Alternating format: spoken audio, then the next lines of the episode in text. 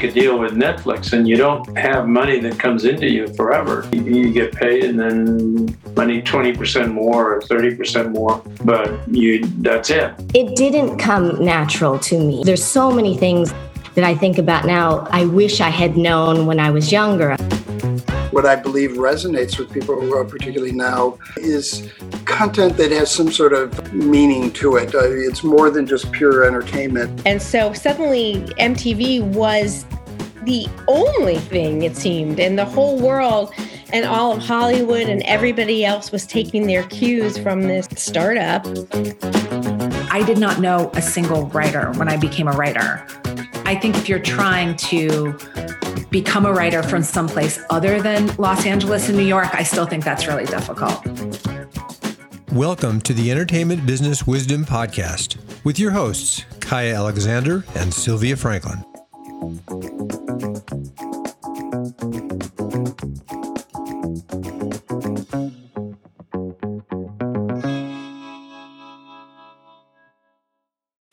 Hi, I am Kaya Alexander. I'm so excited to be here today with my special guest, Linda Burstyn. Hi, Linda. Hi, Kaya. Thank you so much. I'm excited to be here with you I'm and really really- impressed by what you're doing.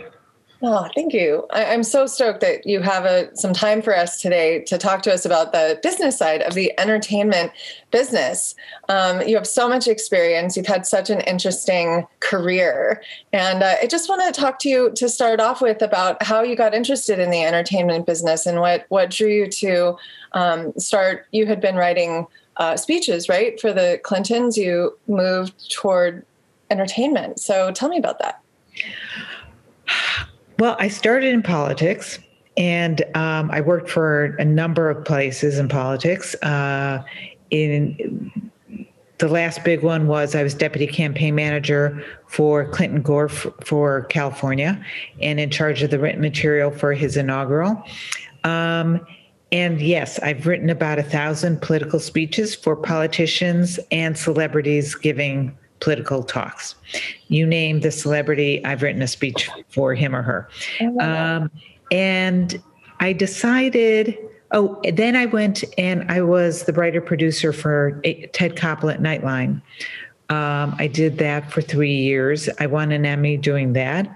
Um, and then I uh, did some other journalism, including, and this was pivotal, a year long investigation of female genital mutilation in the United States. I don't know if I've mentioned that to you before. Come and great. to us. Yes, it's great dinner conversation. Right. I recommend it. It breaks the ice. Um, you know quickly where people stand on the issue. it's, you know, I just think if you can't talk about vaginas over dinner, what's the conversation about, you know? So um, it was so depressing that I, after that, I was like, I have to do something that puts a smile on my face. What would I like to do? So I decided to write comedy. Um, so I wrote a Seinfeld script out of nowhere and sent it to Los Angeles to uh, a friend of mine. And he sent it to some agents, and I got some meetings. And I thought, you know what? I am going to do this because while I was writing that script, I laughed the whole time. I was like cracking myself up. Um, so it was a really fun uh, experience. And I've done that for the last 20 years. Uh, mostly. Sometimes I still do journalism, sometimes I still do speeches, but almost primarily uh, TV writing. And it, yeah, it's been great. Since you've been in this space for a while, tell me a little bit about how it's changed and how it's evolved. uh, over the last 20 years? Oh it really really has changed quite a bit. Um, in the background you will see first my son and now my dog. Um, so one of the big changes is of course there's a lot more outlets when i first started it really you know there were like five and now there are a lot more. So that's a really good thing. There's There's a lot more product. It uh, it is not quite as incredibly competitive as it was, although it is still incredibly competitive. It is. You think you know you turn on the television, you see all everything that's on Netflix, and you think, wow, it must be really easy to get something on the air. No, it is not. it's not easy, and it's not easy to get staffed on a show. It's all really competitive because everyone from around the world wants to do this thing. So, um, remind me your question again. Yeah, talking about just how it's evolved Okay. and changed from from then to now. So that's a big difference. So with the number of of uh, outlets, there's more opportunity and there's also more breadth of what you can do. So that's all excellent. The other way it's really changed is for women. When I was getting started, and for a long time, it was really hard to get staffed as a woman. Um, I can't tell you how many times my agent said to me, uh, you know, oh, this show has an opening, but they're not hiring women. This show has an opening, but they're not hiring women. I mean, it was known. There was no secret about it. Shows did not hire women. When I got hired on NCIS in what year was it? I can't remember what year it was. There were 10 writers on staff and one chair for a woman. And so nine men and one woman. And it was no, this is this is the we will hire one woman and one woman only. And the reason is because there was a woman in the cast, even though they really did not want to give her much of a storyline. They wanted to be able to kind of say they have a woman on staff. Um, and that was just blatant. I mean, there's nothing you could do about it. When I d- tell people about that, they say, Why don't you say something? I'm like, Who should I tell? The police? I mean, everybody knew and nobody cared. Um, and it was also just, you know, really, uh, it was up to the woman on the staff to figure out how to be okay in that kind of environment. So, like my first day, for example, at NCIS, the showrunner called us all into his office. Again, my first day, I'm one woman, there are nine guys um, who've all been there. I was the new one.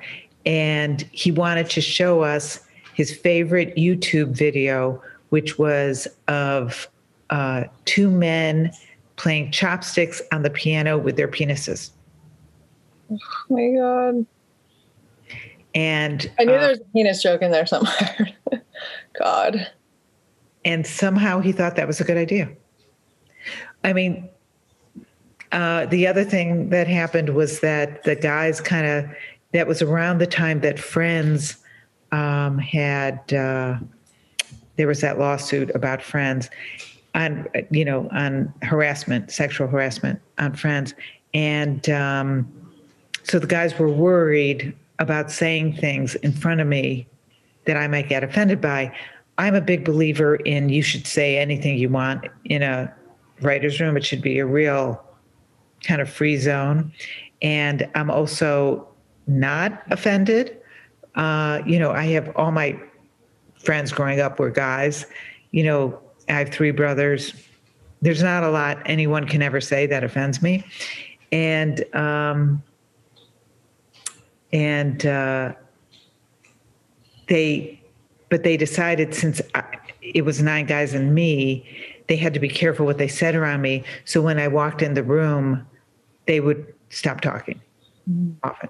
So it was anyway not a great experience. And a lot of women friends of mine who were tv writers had really rough experiences. Um, Like lone wolfing through that era. yeah.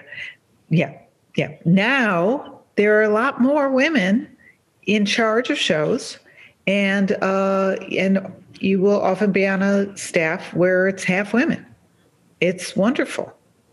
It's great, and the age the ageism has gotten a little better too. Has it, it really? Oh, I was going to ask you about that. Yeah, it used to be like really a business for 20 year olds and some 30 year olds. And now people work in their 40s and 50s. And gosh, the yeah, I even know the current showrunners of NCIS, I think are he's I think he's in his 70s.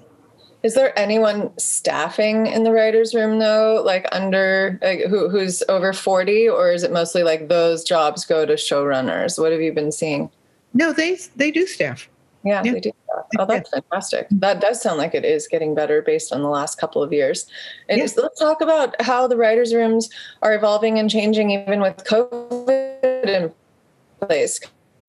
When you need mealtime inspiration, it's worth shopping Kroger, where you'll find over 30,000 mouthwatering choices that excite your inner foodie. And no matter what tasty choice you make, you'll enjoy our everyday low prices, plus extra ways to save, like digital coupons worth over $600 each week. You can also save up to $1 off per gallon at the pump with fuel points. More savings and more inspiring flavors make shopping Kroger worth it every time. Kroger, fresh for everyone. Fuel restrictions apply speculation about, you know, are going back to full in person? Are some rooms going to stay virtual, hybrid? What are you seeing? Well, that's a good question. Um, I was on a show last year during COVID, and so we went from being in person to being on Zoom. And um, I'm not on a show right now. What I'm hearing is that, you know, it's going to go back to being in. You know, you need it in Right. It's much better in person. So, um, but I think my guess is there will be some flexibility um, sometimes. But it's a, for writers, it's just much better to be in person when you're when you're breaking stories.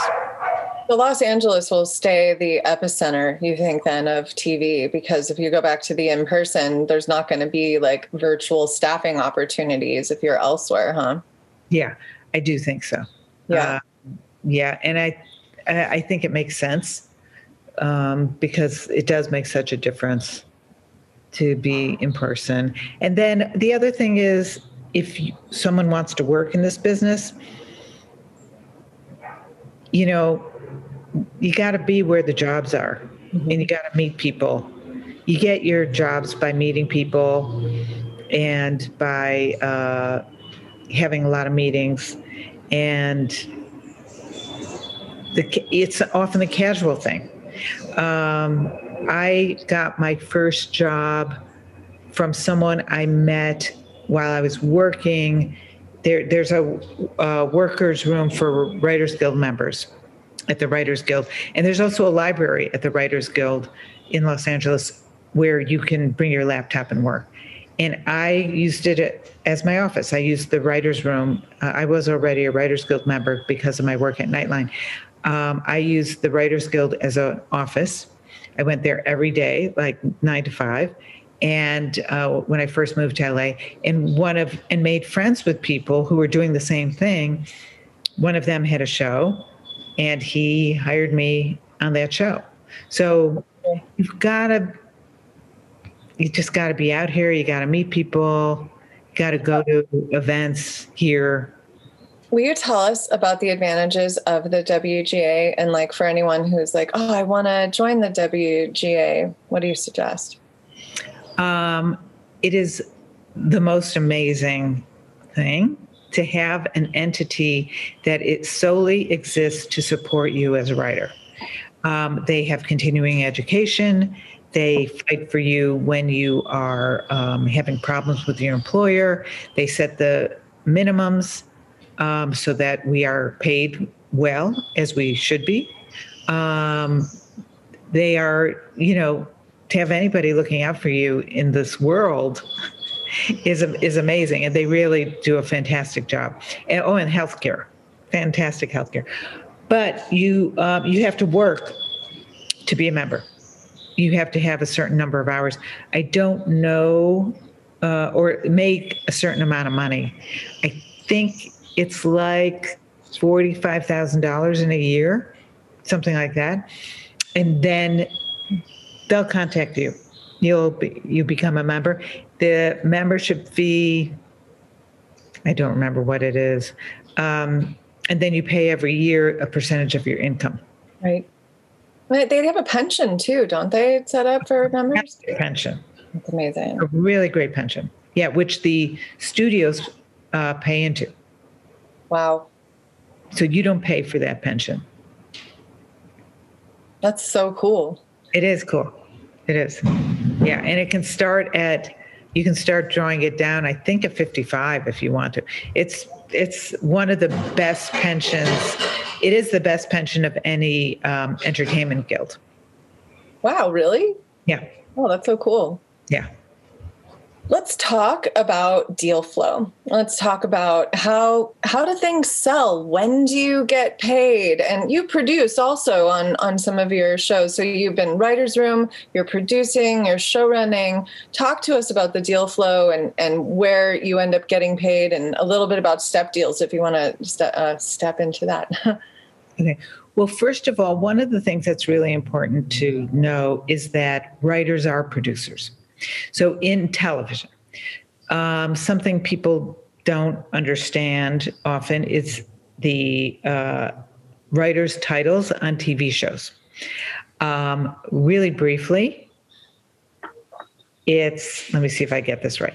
It is staff writer, story editor, executive story editor, co producer, producer, um, consulting producer, co executive producer, executive producer. Those are all writers, and those are all um, different amounts of money in Writers Guild minimums. And uh, typically, you kind of have to go through these steps season to season. Sometimes um, like i have repeated many many many of them many many many times. Sometimes you get stuck. If the show you're on does not get typically if you're on a show for like five seasons oh my god that's never happened to me. That would be really nice. Um, but if you're on a show for a number of seasons each season you get bumped. Oh. Um, so sometimes what happens if you if your show does not get picked up or you do not continue on that show, sometimes you have to repeat a level on the next show you're on, um, and the next, and then I mean, it can be never ending. And then some people somehow manage to just leap over a bunch of levels. So um, that's one thing that's important to realize. When you're on a show and you get paid, a certain portion of your payment is considered writer, and a certain portion of your payment is considered producer after you get to the level of co producer. The co producer level, uh, the co producer portion of your fee does not uh, count in the Writers Guild uh, um, total. So that amount does not also go towards your health care or your pension or anything like that. Um, but you also don't pay a Writers Guild percentage. Mm. Um, we would all, and I know I would rather it go to it all be writer's fee because you want your pension to be bigger and you want to hold on to your health care as long as you can because writers often don't work every year. And so you want to build up points so that you can have a few years. But anyway, that is that is how that works. Um, generally speaking, writers are uh, in TV are producers. Depends on the show, but typically the writer is the boss on set. The head writer, the showrunner, is the ultimate boss on the set, but often on shows I've been on, certainly, the showrunner is very busy doing a lot of things. So um, the writer of that episode will be on set during the shooting of that of that person's episode and is in charge of everything. So talking to the director about what they want, you know, I'll say me, what I want from a certain scene, what the actors should be doing, the costumes, the uh, what the set looks like. Um, the actors will come to me um, to ask questions about lines or about anything. So um, the writer is the producer on set. There are shows where that is not true. And then there are shows where that is 100% true. And if anything goes wrong, it's also that writer's fault. You know, you're really responsible. It's a big, it's a big part of the job and it's fun. It's a lot of fun. It's like, um, I always think of it as it's like being in charge of a high school play with a whole lot of money and really So you will have written that episode, then it goes into production, it's being shot, you're on set, and like another writer's working on another episode so that it's rolling in that way while it's in production, while the show's in production. Yes, it is a um, it's it's like a factory. Do you get when talk about when you get paid, uh, in in terms of when you okay you've you've staffed or you've sold something um, I'm okay. curious that, and then I'll and I have another follow up question too. Yeah, so that's a question I get a lot. So first of all, when you're staffed, that's great. You get a salary. You get paid every week. It's like a job. Um, it's really good, and um, and the Writers Guild makes sure you get paid. So that's really wonderful. Um, and you get paid typically after staff writer, staff writer, you get paid a weekly fee. I don't know what it is right now. Um, after that, and certainly once you become a producer, the uh, you get paid per episode produced, and that's a deal that you make at the beginning of your employment. Mm-hmm. So um, is that an is that a deal that gets made? Like your attorney is positioning that, your rep is positioning that. Who's making that deal on your behalf? Your attorney or your agent. Mm-hmm. Your manager is not allowed to make deals. Um, right now, for example, I have a manager and an attorney, and I don't have an agent because I fired my agent during the whole dust up, and I haven't gotten one again. So um, the you get paid per episode so let's say um, it's a 10 episode season and you made a deal that you are going to get $8,000 an episode. So you get paid per episode produced. In addition to that, for any episode you write, you get paid an episodic writing fee. Um, currently, I think it's around $35,000. And so in addition to, you know, what will be, if you get $8,000 an episode, there's 10 episodes, that's $80,000. And then let's say you write two episodes for that season, that's another 70. I'm good at math. Uh, that's another 70. And then, by the way, depending on which um, streamer you sign with, after the first episode, after your episode gets rerun, you get your entire episodic fee again. Oh, wow. And then the second time it's rerun, you get half the episodic fee. Mm-hmm. So 35 again, and then half of 35 the next time. Anyway, this is why people like residuals. Well, and then and there's like a syndication clause in the contract also if it goes into syndication.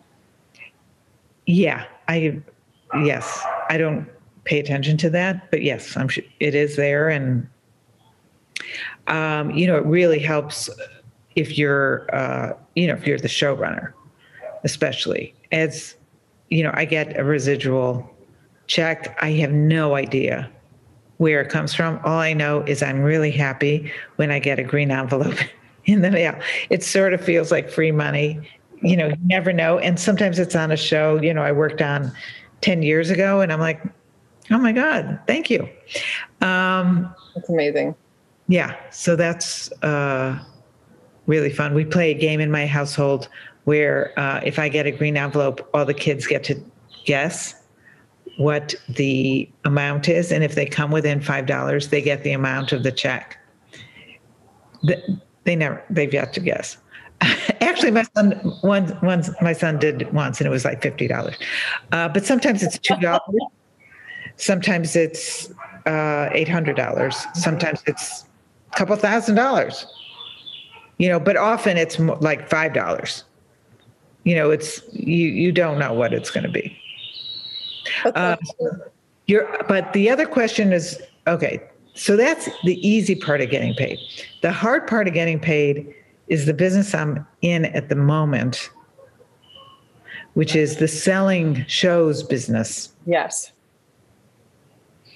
So, as I mentioned to you earlier, uh, when before we got online, the um, I'm at various I'm at three various stages on three various shows. Actually, four, but okay. These three I'm actively involved with.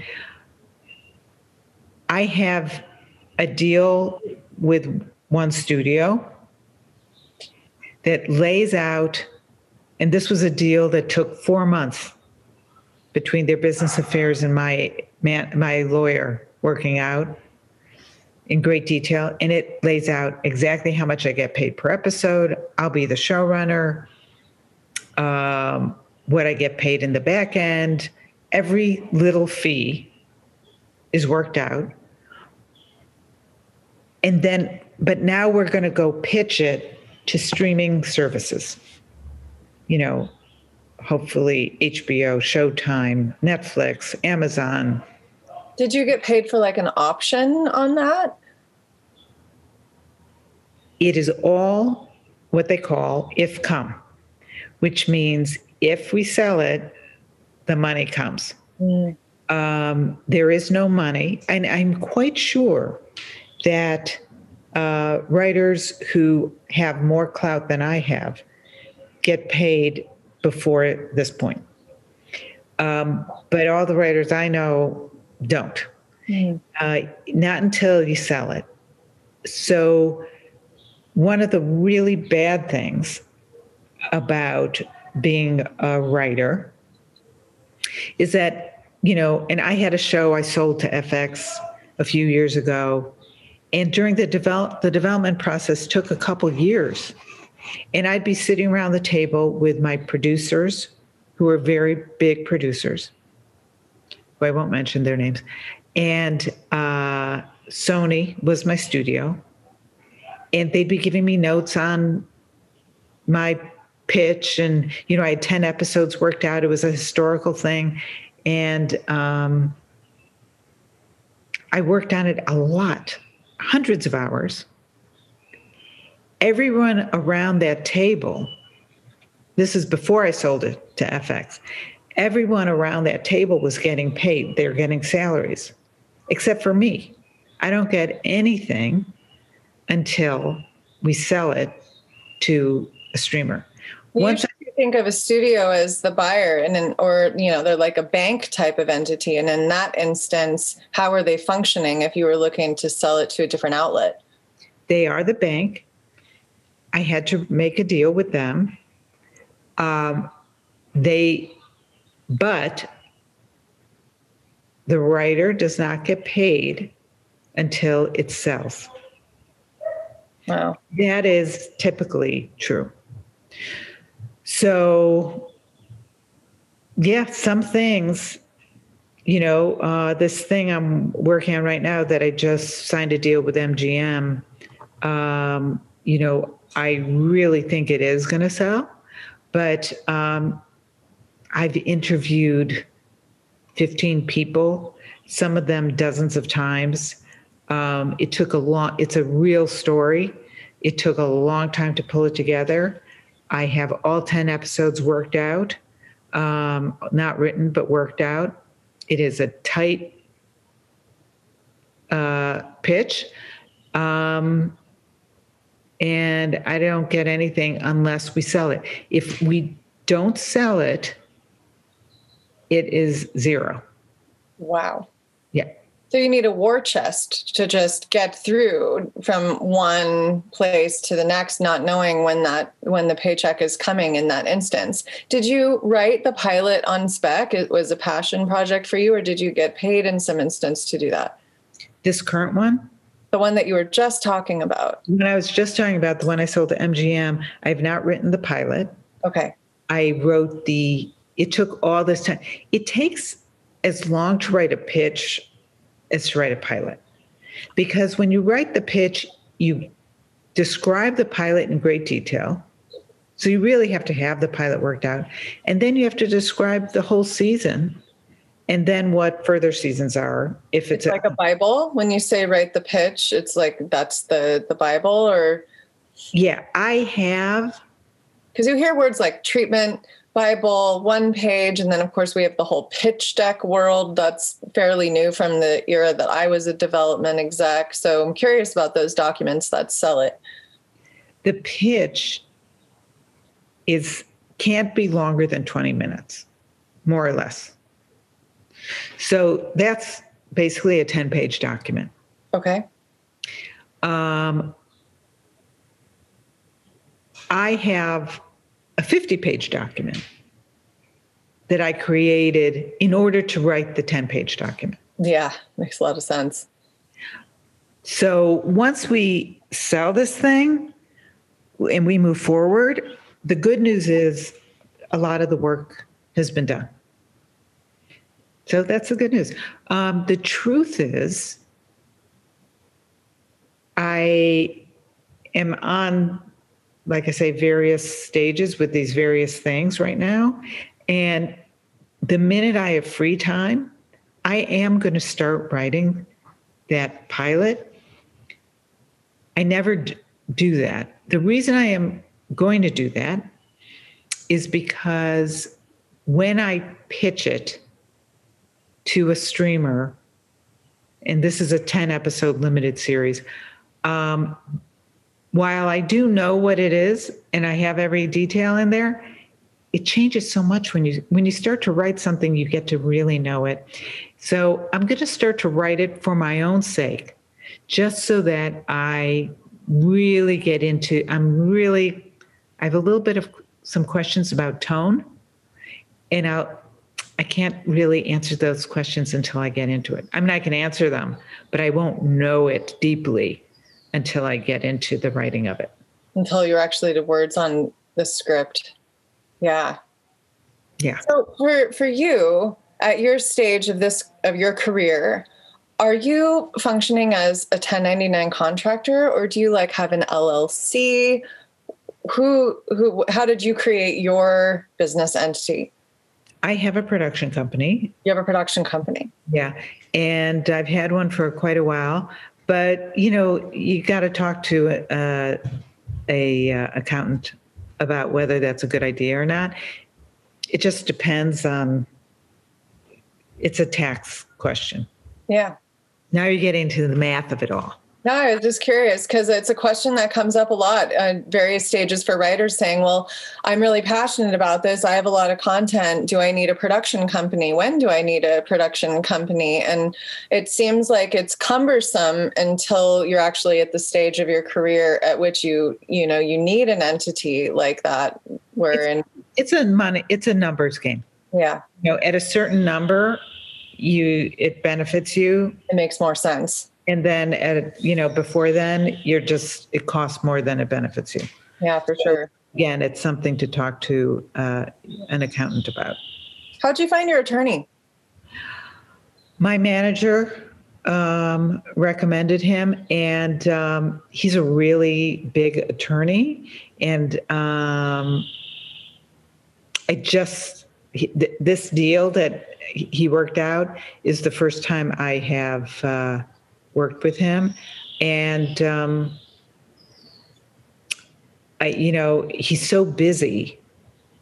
Um, I we'll see if that's like a good thing that he's such a big attorney or not a good thing. he's so busy, so yeah. you know, it's hard to, yeah. So we'll see. We'll see how that works. Yeah, it's really important that, I mean, if I had it to do over again, I think, um, you know, it's so hard to get a, an agent, so hard to get a really good agent. And what does it mean to have a really good agent? What is a good agent? Good agent is someone who gets you a lot of work. Um, my current manager is a really good manager in that she is constantly putting opportunities in front of me. Mm. She, uh, I never had, I've had her now for a couple of years, year and a half. And um, she, like, will say, this place is looking for a writer to create a show about this subject. Does that interest you? I I never had I someone come to me with that kind of thing before. Typically, what you will hear from uh, writers is that they have to get their own jobs. Yep. And that is a, it does really um, happen a lot. But I've mostly gotten my jobs through my representatives. Mm-hmm. It sounds like your manager is really well connected, that she knows what's happening where and what you would be good for. And I, you know, we hear a lot of stories too about, well, I have a manager and an agent and they're not putting me up for stuff or I'm not getting the work that I was hoping I would get with those reps. Yeah, I would I would say it's so important. I mean, you know, I feel like I could have done certain things that I wasn't doing along the way uh, because of my representatives. And there, I had one who I loved for so long, and I love him so much, and I still do. Um, and he just wasn't really that interested in the business, as it turns out. And um, yeah, so we had to part ways, and it was so hard to fire him because I love him. I mean, he's a friend. He became a friend, mm. and um, and like a brother. So then I had to say it's just not working out, you know. So um, and it's scary because you don't know if you're going to get something better or worse. So I've let go of a couple people over the year, three, and it's always been a good thing, but it's always been hard. Yeah. I left one of my agents, my book agent, one oh, yeah. in New York. We just were not the right chemistry. Uh, really powerful woman, really powerful agent. And I just had the most awful gut feeling about it. And I didn't like the way I was being treated. And at the end of the day, I was like, you know, life's too short to be treated poorly. And I'd rather find someone with whom I'm, I'm the better fit. Uh, and it was, you know, it was a couple years of being cut adrift after making that decision, but I never regretted it. Yeah, it's so hard. And the book industry, man, wow, I've had a little bit of those agents are tough, tough, tough. My God. Yeah. Um, so yeah, that's um, that's what I would say about that. I can't remember. I don't know if I've answered. no, it's also helpful and really, really interesting. Just you know, the perspective of how do you work? How do you keep working? You know, avoid that mid-career stall. And it sounds like you have the two pillars of being staffed and working in the writer's room, and then also teeing up your own projects, different places that are at various stages of getting those off the ground and like really going. Um, and on the backside of those it sounds like that would take a couple years each project would take a few years but you have several going at the same time in various stages so that you can keep the wheels turning look the dream is, and look, most of your people are new, right? Mm-hmm. So the dream is get on a great show. Have a wonderful mentor in your your showrunner. I mean, that's the dream. People I know who managed to do that, and I I've never done that. People I know who've managed to do that, you know, that person nurtures you, brings you up, leaves and does another show, takes you with them. I mean, it's like, you know, writer's heaven. Um, otherwise, you're scrambling. You know, how many shows have I been on that didn't go to a second season? Or I've been on a couple shows where we wrote all the episodes and then the show fell apart mm. and never got aired, which is fine in terms of you get paid anyway. But it is not fine in that, um, you know, it's makes a, it's not as good for your career. It's good for your career to be on a show that's recognized and well regarded. Mm. Not good for your career. It's not bad, but it's not helpful for your career to be on a show that never airs. Mm-hmm. Oh, yeah. So that's happened. Air. Does it end up on your IMDb or no? Oh. So I've been on, you know, I've been on two shows. This last show I was on, I just, and it's because of coronavirus. Things got messed up with the production schedule. The um, producer, the uh, staff at Netflix changed. You may have heard a few months ago, and apparently the new folks at Netflix are not as keen on this show. So now, because the production got pushed because of coronavirus, now it may not get shot at all. And it was a very high level kind of everyone was excited about this show. It was like a big show to get on. So, um, in this other show I was on, it was like a big deal show. Also, this was for NBC. And we wrote all the episodes, and the showrunner was a first time showrunner. He was fantastic guy, an amazing writer. But uh, for whatever reason, it fell apart and um, the show never got shot. Didn't go into production. Yeah. So that can happen. So the thing that you want, people, is get on staff. That's the dream. you get on staff and you work really hard.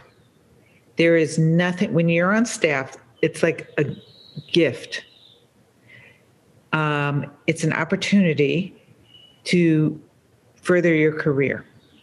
Your job when you're on staff is to get your next job.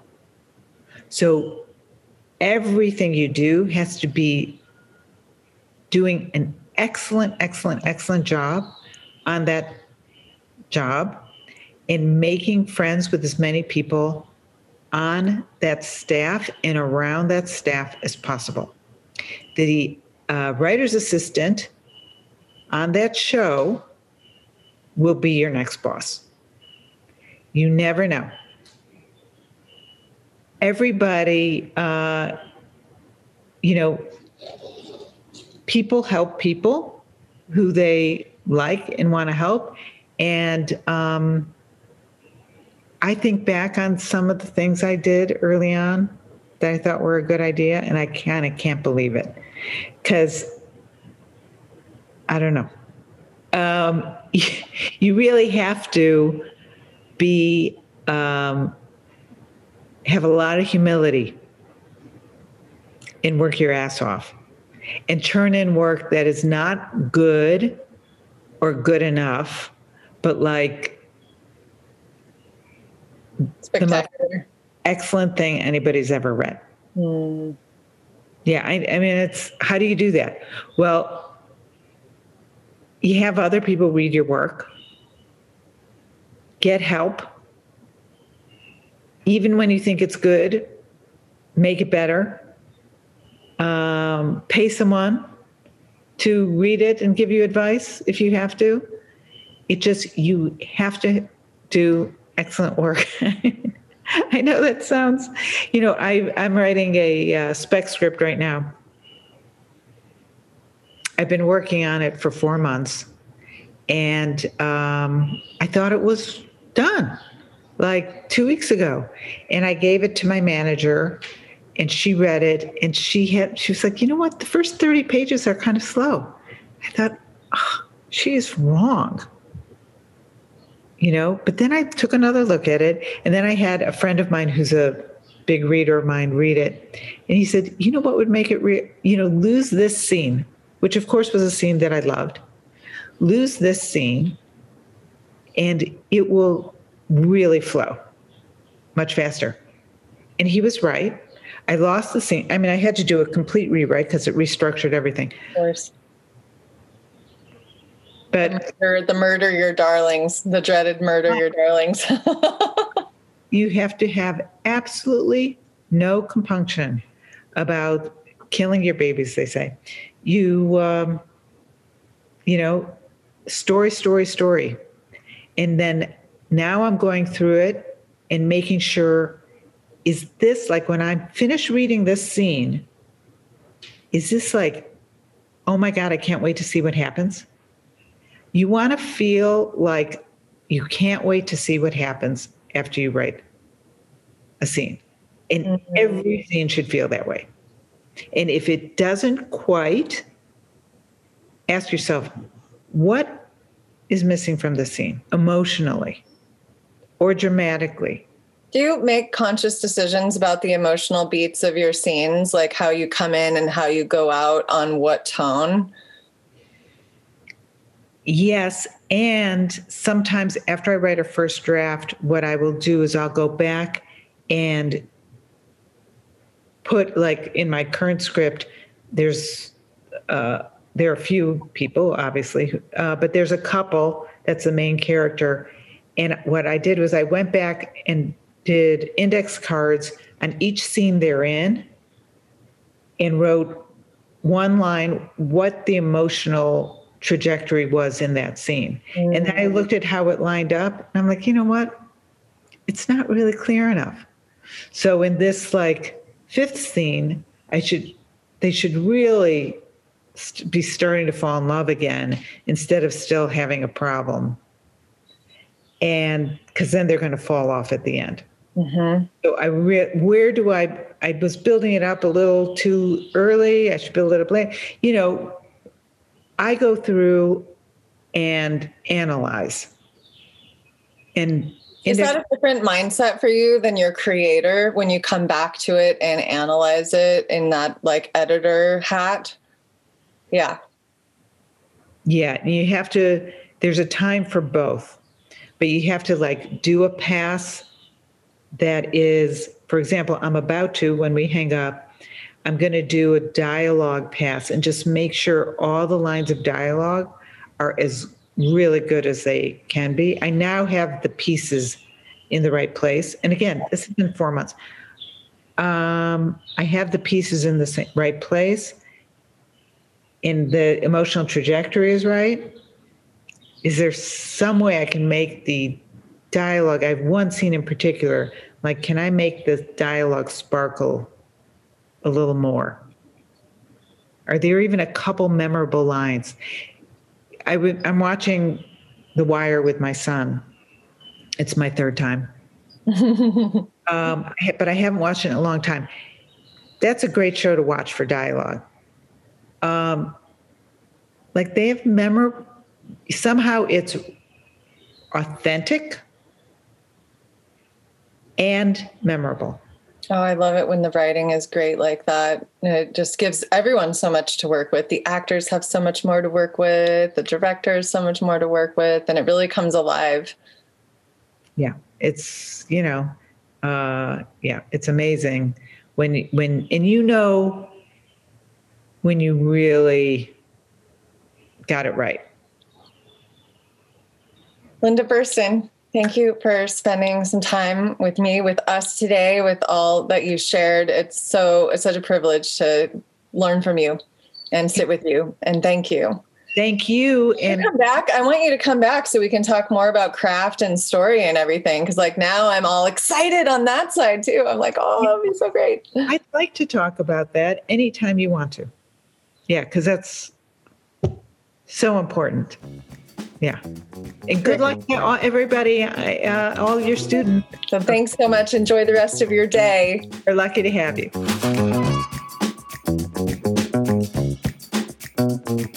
Thank you for tuning in to this episode of Entertainment Business Wisdom. We invite you to subscribe, like, review, and share it with your friends and colleagues. Kaia Alexander and Sylvia Franklin can be found on Twitter for your questions and comments. Kaia at This Is Kaia, T H I S I S K A I A, and Sylvia at R Writeur, that's R W R I T E U R. Get career training and a free ebook, How to Pitch Anything in One Minute, at www.entertainmentbusinessleague.com. Thank you.